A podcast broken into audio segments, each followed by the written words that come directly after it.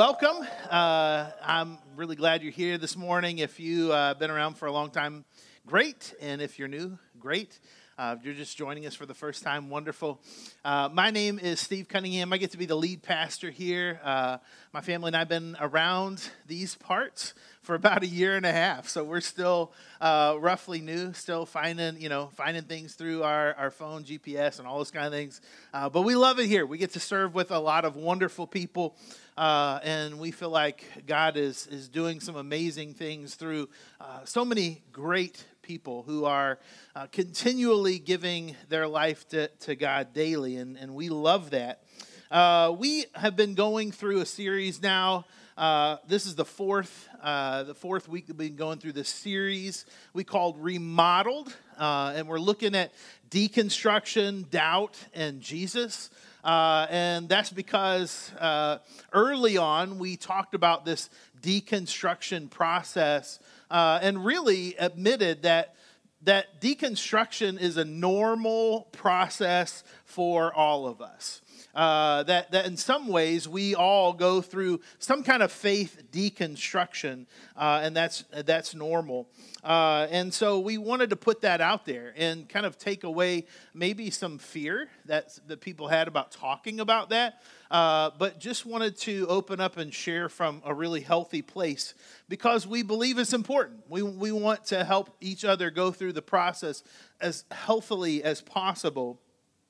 In the first uh, week, we really talked about just the idea of deconstruction and what it means and what it looks like, and, and really how important as you're building. Uh, we, we got these huge uh, Jenga pieces, and those of you familiar with the game, you know that the idea is to find the weak spot. See if I can find one here.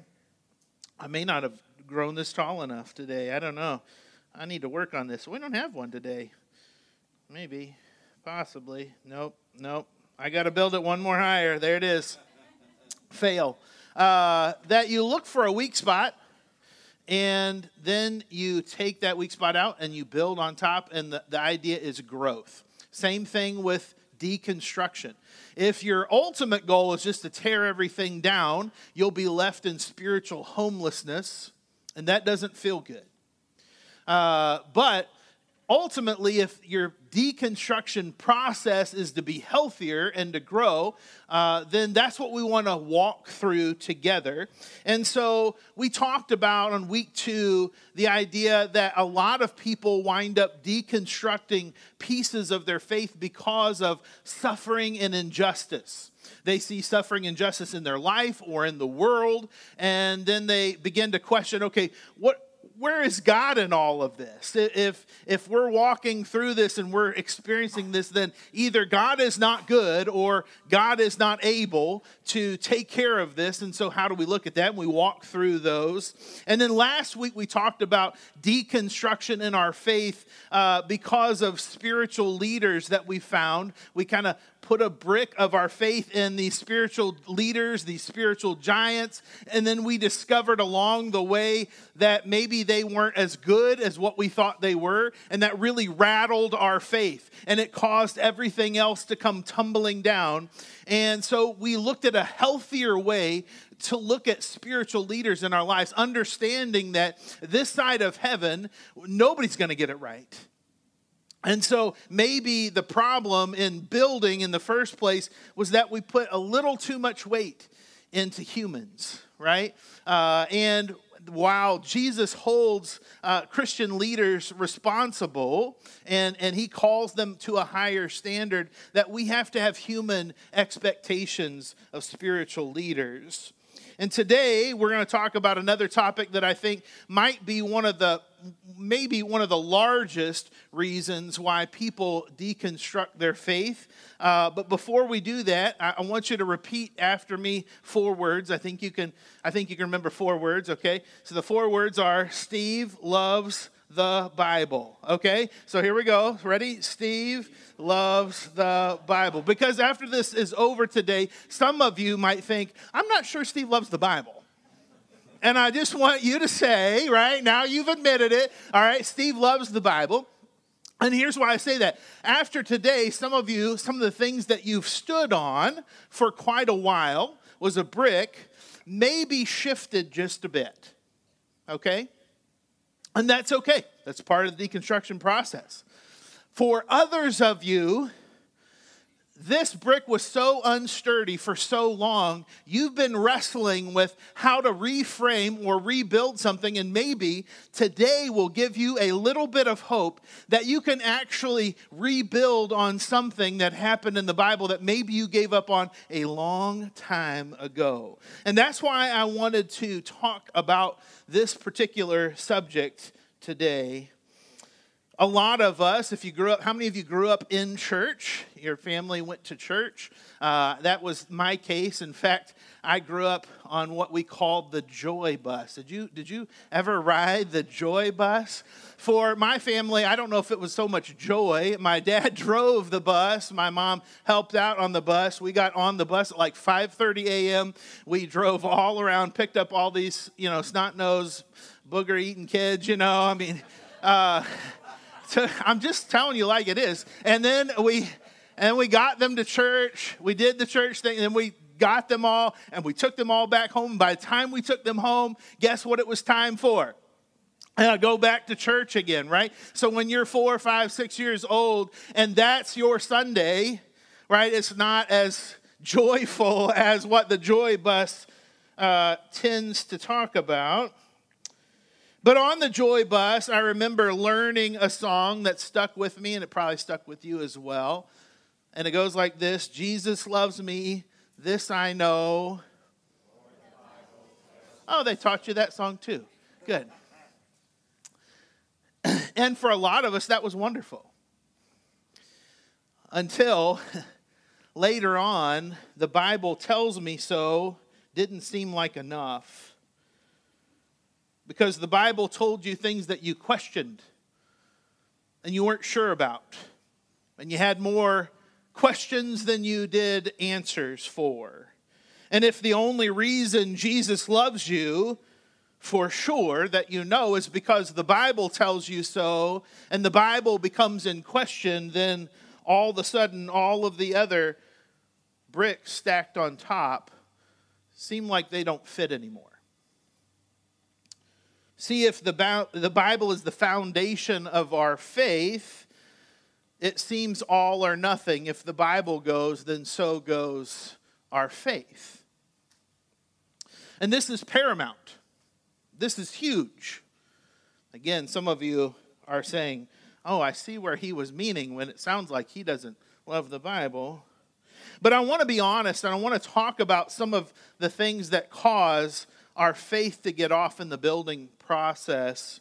The first one is this as you grew in your faith and your understanding, uh, that, that maybe one of the issues you came to with the Bible was that you asked a question and you received defensiveness. You didn't get answers. You didn't get, you know, we'll look into that. You got somebody who said, you know, we don't, we don't ask those kind of questions, or that's how that's just done here, or, you know, how about we'll talk about that later, and all of a sudden something got shut down. Ever been there before?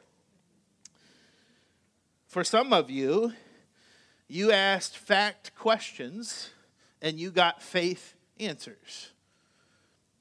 Right? You started asking questions that seemed a little more scientific, and you wanted some scientific answers brought back to you, but what you got was, well, you just have to believe. Well, if you just have a little bit more faith and that, you know, then, then that's what's going to help settle this, and that didn't settle it for you. For some of you, you were taught skewed things about other Christians and their practices. I love this because I was thoroughly convinced at a pretty young age that uh, pretty, pretty much every other denomination didn't read their Bible or study anything. And then I got older and I, I, I, had conversations with people who were outside of the faith group that I grew up in, and all of a sudden I realized that they knew way more about the Bible than I did. They started asking me questions about things that I had no answers to, and it made me question my understanding of the Bible.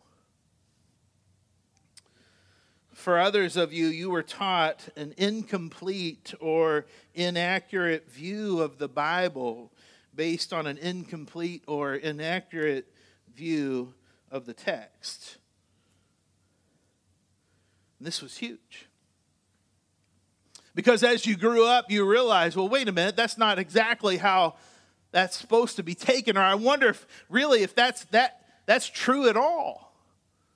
And I wonder if, if that's not true, then maybe other things aren't true as well.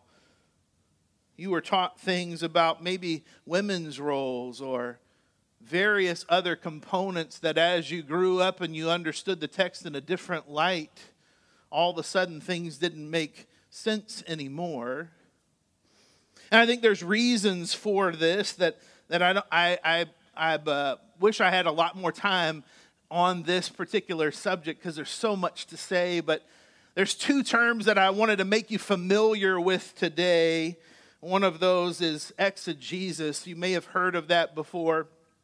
But exegesis is, is really the explanation or the interpretation of a text.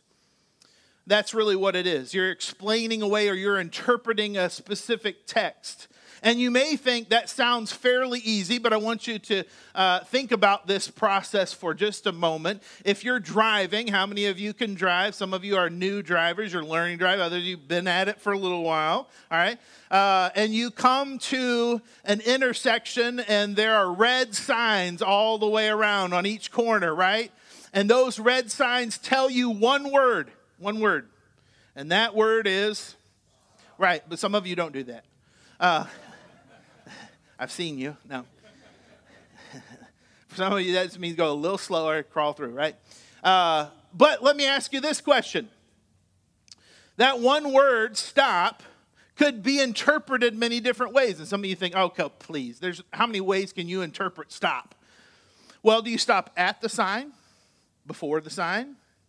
If so, before the sign, how much further before the sign. And in fact, you've gotten frustrated with other people who have stopped way too far past that stop sign or way too much in front of that stop sign saying, What are you doing? Because even when it comes to one word, it can be interpreted different ways. And this is the issue with exegesis. See, an exegesis is an explanation or interpretation of a text.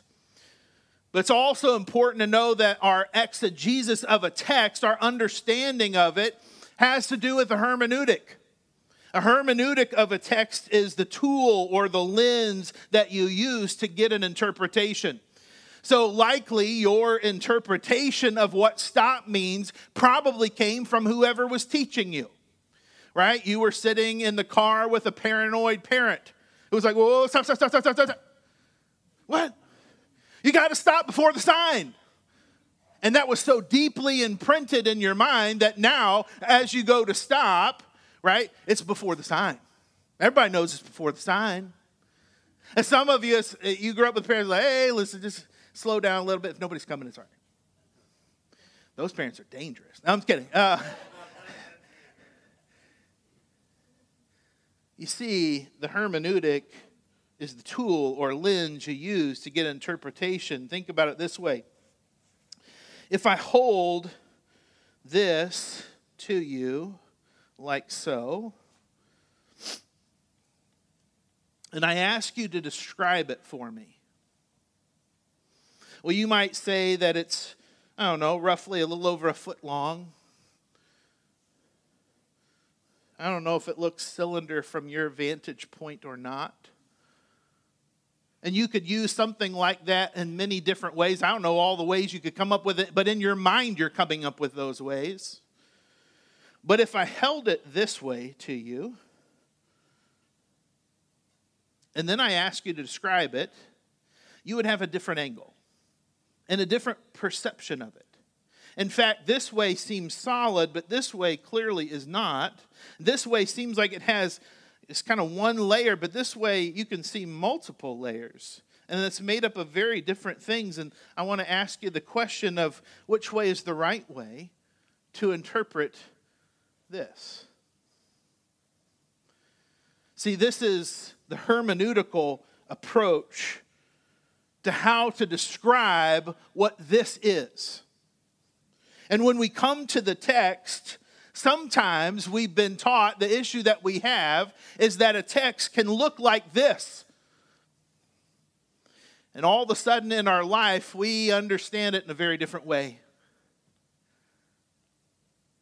And our whole world, our whole foundation begins to shift because we no longer see it the way we saw it before.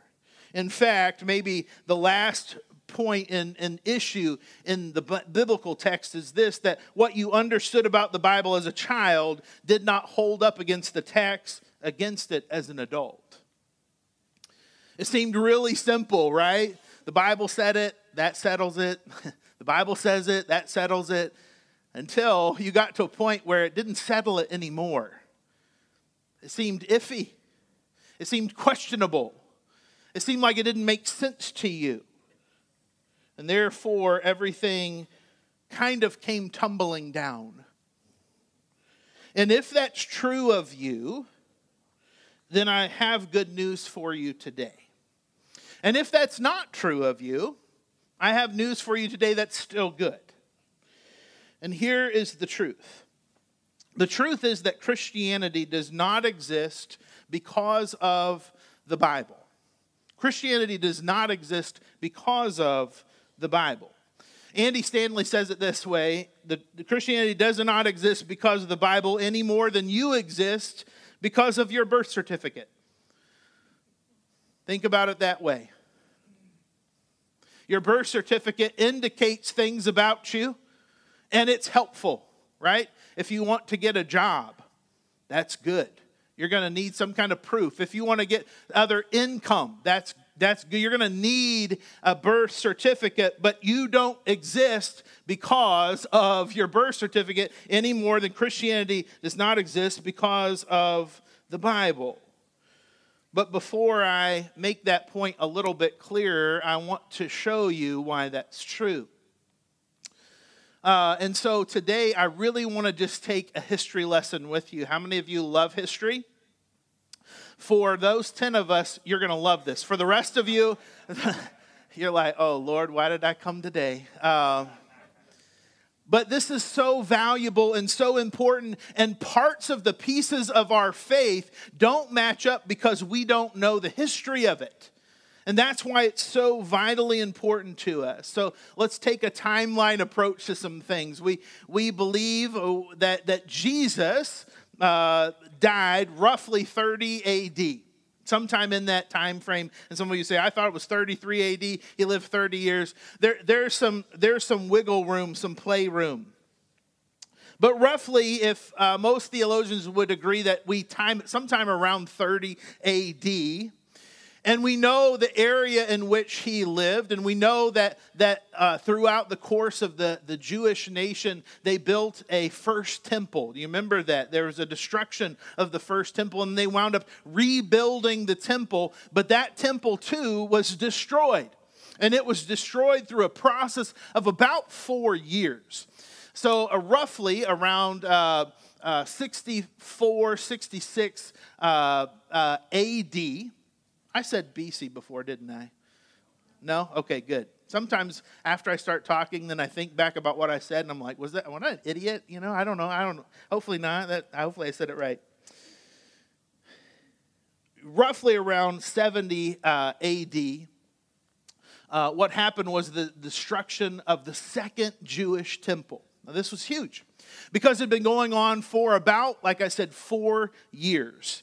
And for four years, there was this, there was this kind of battle between the, the Jews who were, were uh, resurging and trying to, to gain a, a more authority over this Roman oppression, and the Romans who were kind of battling back. And finally, it all came to a head uh, in August of 70 AD uh, when Titus and, and the Roman soldiers and the Roman authorities came in and they wound up uh, absolutely, completely demolishing the Jewish temple. Uh, they wound up uh, throwing uh, all the Jews out of the capital of Jerusalem and uh, completely making almost tens of thousands, some historians say almost hundreds of thousands of Jews slaves. There were so many slaves at the time that it actually brought down the slave price. This was huge. This is a huge thing. And why this is so huge is because there's no mention of it in the New Testament scriptures. No mention. Uh, which is weird because throughout the New Testament scriptures, we read about certain things, right, that are not just biblical things, that are not just theology things, but we read about things that are happening at the time.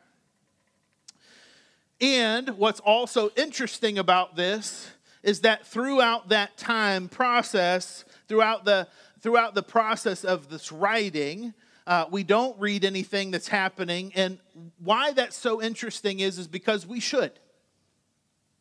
I want you to think about it this way. If somebody came in and completely dominated the United States and wiped us all out and took so many of us as slaves, then, then there would be some writings about it but there aren't any. And the reason why there aren't any is because most theologians would agree that the writing of the New Testament happened before that process.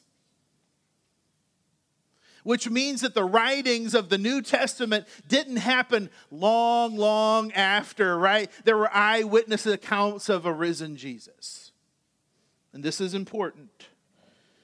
And why this is also important is because uh, we don't typically understand because the invention of the printing press, which happened uh, right before 1500s. Uh, we, we can go out today and we can hit print on any kind of copier and have multiple copies. It's pretty easy for us to do. Not so true at that time. Having a copy of, of a book, a collection of papers, could cost in our currency anywhere from about 1,000 to $2,000 estimated. So it was pricey and there was a lot of things that went into that because not everybody could afford even uh, to, to be able to, to learn to write. And so this was a time staking, a painstaking process. What's interesting about this is that uh, as we look at the New Testament uh, and, and the writings that came out of that, the, the New Testament is compiled of many different books and about, we have a, roughly about 2,600 copies of those. 2,600 copies, which you may think, well, that doesn't sound a whole lot, like a whole lot. But of all ancient texts, I want you to put this into, into kind of a comparison. To all ancient texts, how many of you heard of a guy named Plato? Right? Of all of the, the copies of his uh, original text, there are only seven that have that have we found that have been copied. Seven. How many of you heard of a guy named Aristotle? Of all of Aristotle's, only 49 of his texts have been recovered. So, the texts that we have are so much more abundantly popular than anything else. And this throughout the whole timeline. And again, I know some of you are like, man, I didn't come for a history class, but it's so important to understand this, this principle because it's such a vital part of our faith. From about 70 AD on, for hundred, a couple hundred years, the life of a Christian was hard. It wasn't legal, it was often persecuted, and many times people died for their faith. At the time that Jesus died on the cross, and he was buried, there were zero Christians. Zero. In fact, the Bible says that everybody deserted him, and nobody, even those who came back to the tomb, expected him to be living. And yet, by the time of Constantine, if you remember that name, in uh, 312 AD, he becomes uh, the, the ruler of the area. And during that time, just one year later, he winds up granting approval for uh, some, some people kind of concentrate just on this that, that he grants Christian freedom and religion, that people can worship without any kind of uh, fear, and that's wonderful. But also, not just that, but all other religions as well. But just a few short years later, 10 years to be exact, that Christian, uh, Christianity becomes the official religion of Rome. I want you to think about this. In, in a few short years, right? This, this group of people that was hated and tortured and killed winds up becoming the official religion of a group of people who ultimately ostracized them and killed them. Now, why do I go through all of this? Why, why does that make any difference at all? Why so boring, Steve? You're usually a lot more entertaining than this. What is the point? The point of this is, is that through the largest growth of Christianity, through the largest time of persecution and death and in suffering, Christianity grows the most. And it grows the most without what you and I have in referring to as the Bible. This is huge because for most of us, what we understand the foundation of our faith, the foundation of Christianity is the Bible, simply is not how most early Christians would have described that at all. Now, they were encouraged by the text, they shared the text. They wrote it down and they saw it as important, but it was not the foundation of their faith. See, the first complete Old Testament and New Testament together didn't even happen until 350 AD, almost over 300 years after the death of Jesus. The label Bible or Holy Scriptures, something that they saw as a sacred text, didn't happen until 388 AD. And even at that time, many people, most people, the majority of people, never were able to have one or read one on their own. In fact, we, we wouldn't even have that till well after the printing press. See, most people in the spread of Christianity couldn't say, listen, the Bible is the foundation of, of their faith, or the Bible is the foundation of, of their Christianity. It just wasn't the way that it happened. See, the, the first and the second and the third century Christians believed that Jesus loved them before the Bible told them so. And this is huge. And why was it this way? How did it come to be? Well, it was because of eyewitnesses. It was because of eyewitness accounts that they would say, listen, it's not a story I'm telling you. It's not a hermeneutical lens that you have to look through and you have to see it my way or this way or that way to make it work. I don't know how you interpret the Old Testament. I'm not telling you how to, how to take this, uh, this particular psalm and either look at it literally or historically or in any kind of other way. I'm just telling you that I saw Jesus crucified and then I saw him raised again. I don't know the rest of the story. I just know that story. And that's the one that I'm going to hang all of my life upon. See, the first 300 years, Christianity centered on an event, not a book. And this is huge for us. Because I think so much of Christianity has shifted from an event to a book. And it's great to be a biblical scholar. Listen, I spent nine and a half years doing that very thing. I still owe tons of money to the colleges that I went to for that very thing. Remember, Steve loves the Bible. That's right. And I love to study it. But, folks, I'm telling you, this is a brick that you and I were sold that when we get it wrong and out of place can topple our faith. Because Christianity isn't centered on or founded by a text. It's founded on an event that happened that was recorded by people who were eyewitnesses and who shared their faith like crazy, not because of an interpretation of something, it was because of something that they actually saw. I love this. This is so powerful. If you have your Bible, you've been wondering, are we ever going to get to that today? And we are. If you have your Bible, open up to John chapter 20 verse 29, and I'm going to tell you what's happening right before this uh, so we can lead right up into it. Uh, Jesus appears to his disciples. And as he does so, uh, he finds that some doubt, right? They, did, they didn't even believe that he was going to rise from the dead.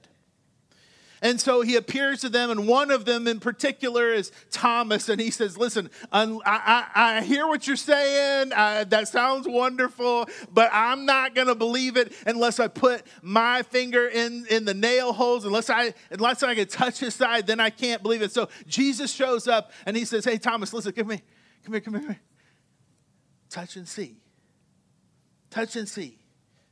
And so Thomas does, and he says, All right, all right listen, before you were rabbi, before I thought you were king, but now you are Lord and God. And John records it this way verse 29, John chapter 20. Then Jesus told him, Because you've seen me, you've believed. But blessed are those who have not seen and yet believe. That's you and I. And then people who compiled the Bible and helped it to, to make it easier for us to understand. Some of you, your, your Bible say this. There's a heading right there, and it says the purpose of John's gospel. They're, they're, they're laying it out clearer for you and I and it says this as he closes out Jesus performed many other signs in the presence of his disciples, which are not recorded in this book, but these are written that you may believe that Jesus is the Messiah, the Son of God, and that by believing you may have life in his name. This was the crux for John. Why am I going through all these things? What's the whole point behind all of this? That you would believe that Jesus is who he says he is. Yeah, yeah, yeah, but but what's the role of things in the worship service? I mean, how many how long are we supposed to meet? And what's the view of how we take communion or don't take communion? I mean, what are those things? And he said, No, no, no, that's not my point. You're, you're wanting to kind of get in and spell all this stuff out. You want, the, you want the right hermeneutical lens to take so then you can exegete, so you can get the right interpretation. No, no, no, no. I'm centered on an event of a risen Jesus so that you can believe and center your faith on that.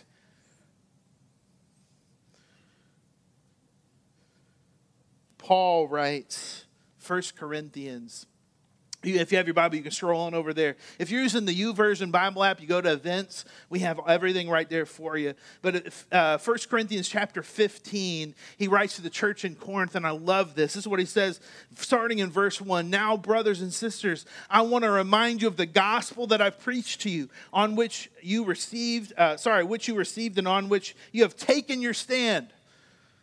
What's that? What do, I, what do I need to stand on? What's the secure thing? This is what he's about to tell you. By this gospel you're saved, and if you hold firmly to the word I preach you, otherwise you believed in vain, or otherwise it's unstable, otherwise it's not secure. And this is what he says For what I receive, I pass on to you as of first importance that Christ died for our sins according to the scriptures, that he was buried, that he's raised on the third day according to the scriptures, and that he appeared to Cephas and then to the 12. And then after that, he appeared to more than 500 brothers and sisters at the same time, most of whom are still living, although some have fallen asleep. Then he appeared to James and then to all the apostles. Last of all, he appeared to me also as to one abnormally born. What's Paul's point? What's the gospel?